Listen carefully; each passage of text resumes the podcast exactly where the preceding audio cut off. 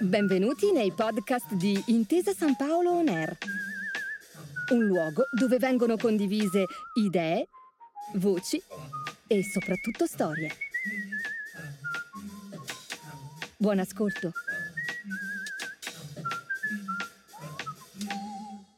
Cosa ci aspetta nel 2022? Quali sono le novità a cui assisteremo nei prossimi 12 mesi? In questi episodi di Scenari 2022, la serie podcast realizzata dall'inchiesta per Intesa San Paolo, cercheremo di capire e analizzare quali sono le tendenze e cogliere i cambiamenti che porterà il nuovo anno. Io sono Francesco Maselli, giornalista dell'inchiesta, e vi accompagnerò in questo viaggio.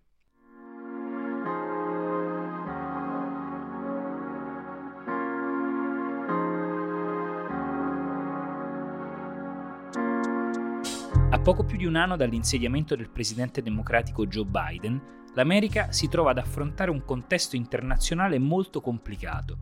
L'invasione russa dell'Ucraina, l'espansionismo cinese, la grande inflazione e il rallentamento del commercio mondiale sono tutte enormi sfide per la principale potenza del pianeta e tuttavia non sono i soli problemi che deve affrontare il nuovo presidente. Per capire quali sono le prospettive della democrazia americana, il direttore dell'inchiesta Christian Rocca ci spiegherà qual è lo stato dell'America e perché quello che abbiamo davanti è un anno decisivo. Christian, cominciamo dall'episodio principale da cui tu parti nell'articolo che hai scritto per l'inchiesta magazine Turning Points. Perché quello che è successo il 6 gennaio 2021, cioè l'assalto al Campidoglio, non è un fatto isolato? In fondo perché c'era e probabilmente c'è ancora un'America che non crede più alla realtà. La realtà in questo caso è che Trump ha clamorosamente perso le elezioni, convincendo circa 5 milioni di persone in meno rispetto a quelle che sono state convinte dal vincitore Joe Biden. Questo non è un fatto isolato perché oggi viviamo nell'era in cui non contano più i dati di fatto, dove vige la post-verità, dove le bugie non, non, solo hanno le gambe corte, ma addirittura si trasformano in eh, verità alternative. E viviamo anche nell'epoca in cui un certo mondo non solo sostiene che le bugie sono verità alternative, ma addirittura arriva a sostenere che la verità non è la verità. E allora capisci che come in questo contesto eh, c'è stato anche l'assalto al congresso del 6 gennaio 2021 e in questo contesto irreale, in questo chiamiamolo metaverso fisico, realtà continuano a pescare Trump, i suoi elettori e una buona parte degli Stati Uniti. E tu scrivi non soltanto che l'assalto al Campidoglio è stato premeditato, ma che esiste proprio un ecosistema mediatico che lo ha giustificato, banalizzato, ha provato a renderlo meno rilevante come se fosse normale. Come mai c'è questa tendenza? Perché si è pensato per lungo tempo che una volta sconfitto Trump, una volta Trump messo fuori dallo studio ovale, Trump e questo pericolo non fosse più un problema. E quindi un po' per non esacerbare gli animi, ma insomma per non alimentare questa specie di guerra civile ideologica interna, eh, si è pensato fosse meglio far finta di niente, girarsi dall'altra parte, ignorare la follia e relegarla a qualcosa di ormai faticosamente superato. Purtroppo la cronaca degli ultimi mesi dimostra che gli stessi che hanno alimentato il clima che ha portato all'assalto del congresso del 6 gennaio 2021 in realtà stanno agendo a livello locale per dare alle, alle assemblee statali il potere di decidere chi avrà vinto le prossime elezioni. Questo succederà a novembre alle elezioni di metà mandato e ancora di più si teme nel 2024 quando si rivoterà eh, per la Casa Bianca. Quindi in realtà questa sottovalutazione ha fatto sì che il rischio del 6 gennaio 2021 possa essere moltiplicato nei prossimi mesi. Ecco, tu parli delle elezioni di metà mandato del prossimo 8 novembre.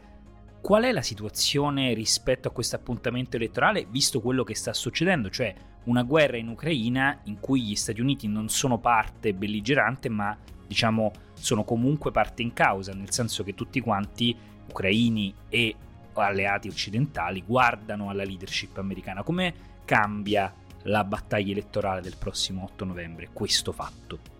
Guarda, a meno di un ampliamento del teatro di guerra e magari del coinvolgimento della Nato in qualche modo, dubito che gli americani decidano di votare alle elezioni interne eh, sulla base di quello che accade in, in Ucraina. Detto questo, io credo che in questo momento la guerra stia giocando a sfavore di Biden, almeno per questo momento, perché i suoi avversari, i repubblicani, sono mm, riusciti a far passare l'idea che con Trump ancora al potere Putin non avrebbe mai osato invadere l'Ucraina, anche se sappiamo che in realtà Trump ha fatto di tutto per agevolare le politiche di Putin e mettere in difficoltà l'Ucraina e il presidente Zelensky. Quindi alla fine ovviamente per dare un giudizio finale sullo, sull'operato di Biden bisognerà aspettare l'esito della guerra, perché certamente Biden è riuscito a unificare l'Occidente e il mondo quasi tutto il mondo contro Putin, ma se l'esito poi finale di questo coinvolgimento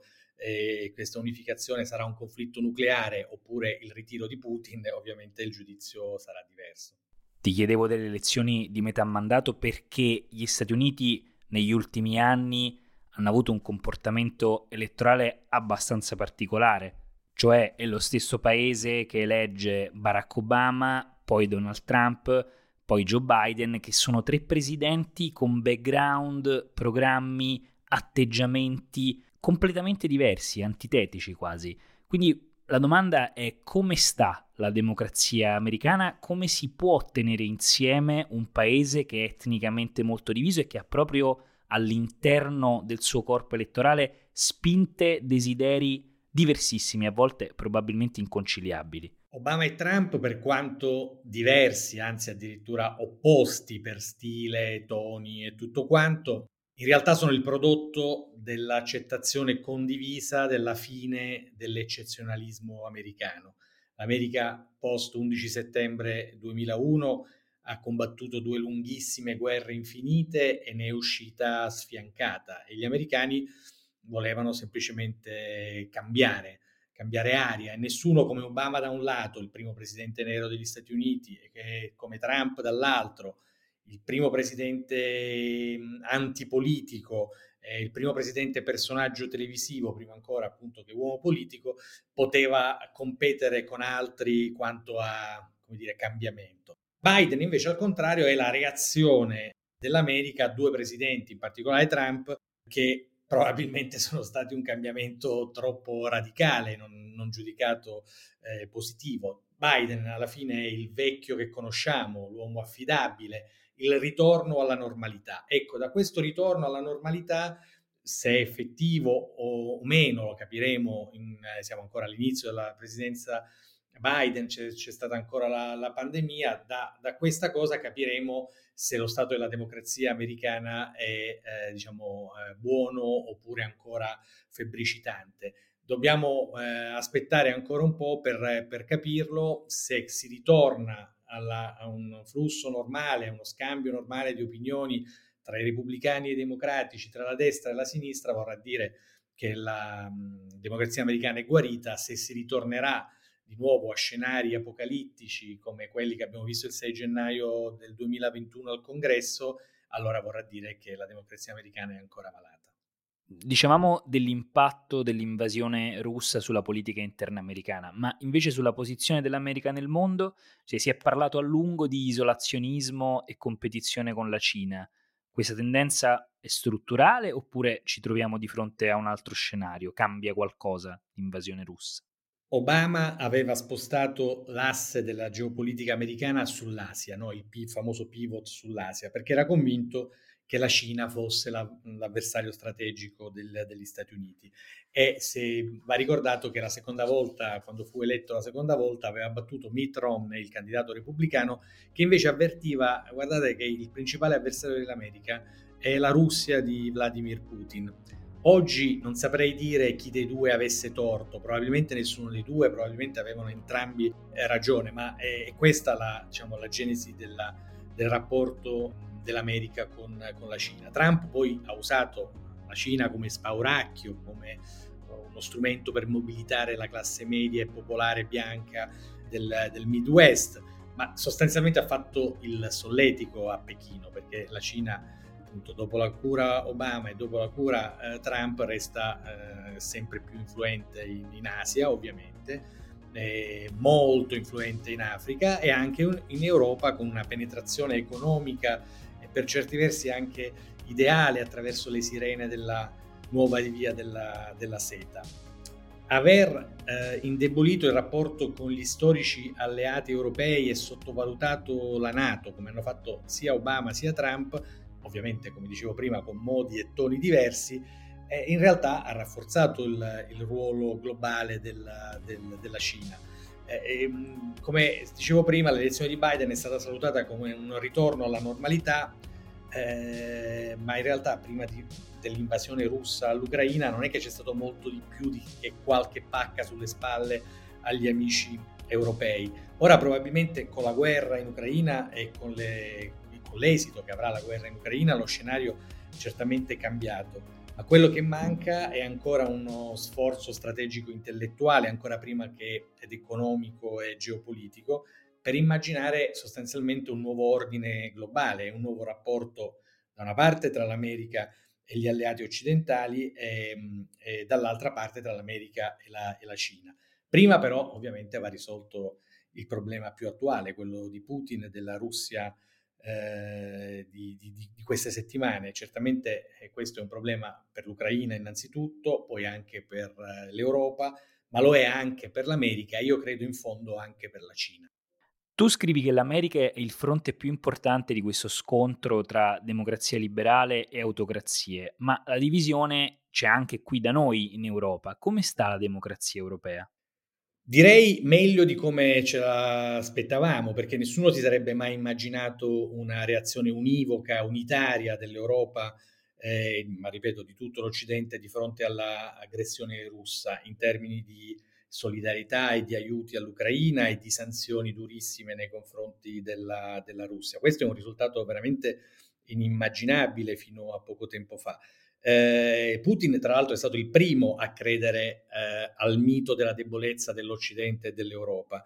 Eh, I fatti dimostrano che l'Europa invece c'è e che gli europei hanno finalmente capito eh, che Putin ha dichiarato guerra alla democrazia liberale e alla società aperta e non solo all'Ucraina. L'aveva detto in una famosa intervista a tutta pagina eh, al Financial Times e l'ha, e l'ha, confermato invadendo un paese eh, libero, indipendente e democratico che vuole eh, da vent'anni liberarsi dal, dal, totalitarismo e vuole abbracciare la, la libertà e addirittura la sicurezza europea. In realtà Putin l'aveva fatto anche prima questi, degli eventi di queste, eh, de, del, a partire dal febbraio di quest'anno, lo aveva fatto in Georgia, l'aveva fatto in Ossetia, l'aveva fatto sempre in Ucraina, in Donbass, in, in Crimea e aveva, ricordiamoci, aiutato Lukashenko a vincere eh, in modo fraudolento le elezioni che invece il dittatore bielorusso aveva perso nei confronti del, dell'opposizione. Bene, un grande ringraziamento al direttore dell'inchiesta Christian Rocca per averci dato una panoramica di quello che potrebbe succedere nei prossimi mesi negli Stati Uniti, la democrazia più importante del mondo. Appuntamento al prossimo episodio di Scenari 2022, la serie podcast realizzata dall'inchiesta per Intesa San Paolo. Grazie per aver ascoltato i podcast di Intesa San Paolo On Air. Al prossimo episodio.